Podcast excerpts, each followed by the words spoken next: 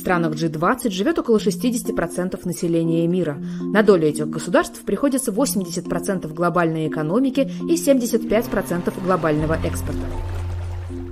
G20 была основана в 1999 году для обсуждения вариантов борьбы с азиатским финансовым кризисом. Целью было организовать встречи министров финансов и лидеров центральных банков развитых и развивающихся стран, чтобы совместно найти решение этой и других проблем глобальной экономики. После финансового кризиса 2008 начали проводить ежегодные саммиты глав государств-участников G20. Одним из крупнейших достижений G20 считается быстрый ответ на глобальный финансовый кризис 2008 -го.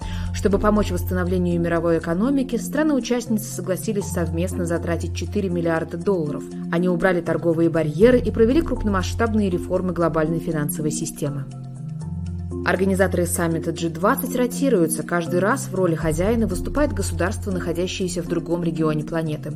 В сентябре 2023 саммит пройдет в Нью-Дели. В 2024 году его примет Бразилия. По окончании каждого саммита участники принимают совместное заявление, в котором декларируют свое стремление к принятию определенных шагов, хотя эти обещания не являются юридически обязательными. В преддверии саммита 2023 Индия провела свыше 200 встреч, связанных с G20 в более чем 50 городах.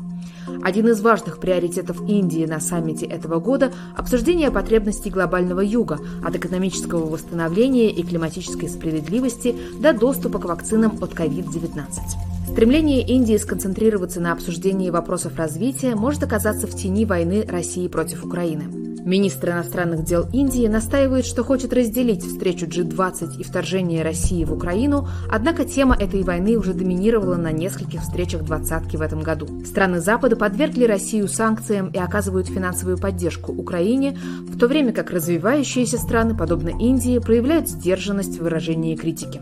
Некоторые интересные политические события на саммитах G20 проходят в кулуарах. Так, на саммите 2017 в Гамбурге тогдашний президент США Дональд Трамп впервые встретился с президентом России Владимиром Путиным и провел с ним несколько встреч, каждая из которых продолжалась несколько часов. На саммите 2022 произошла первая личная встреча президента США Джо Байдена с лидером КНР Си Цзиньпином.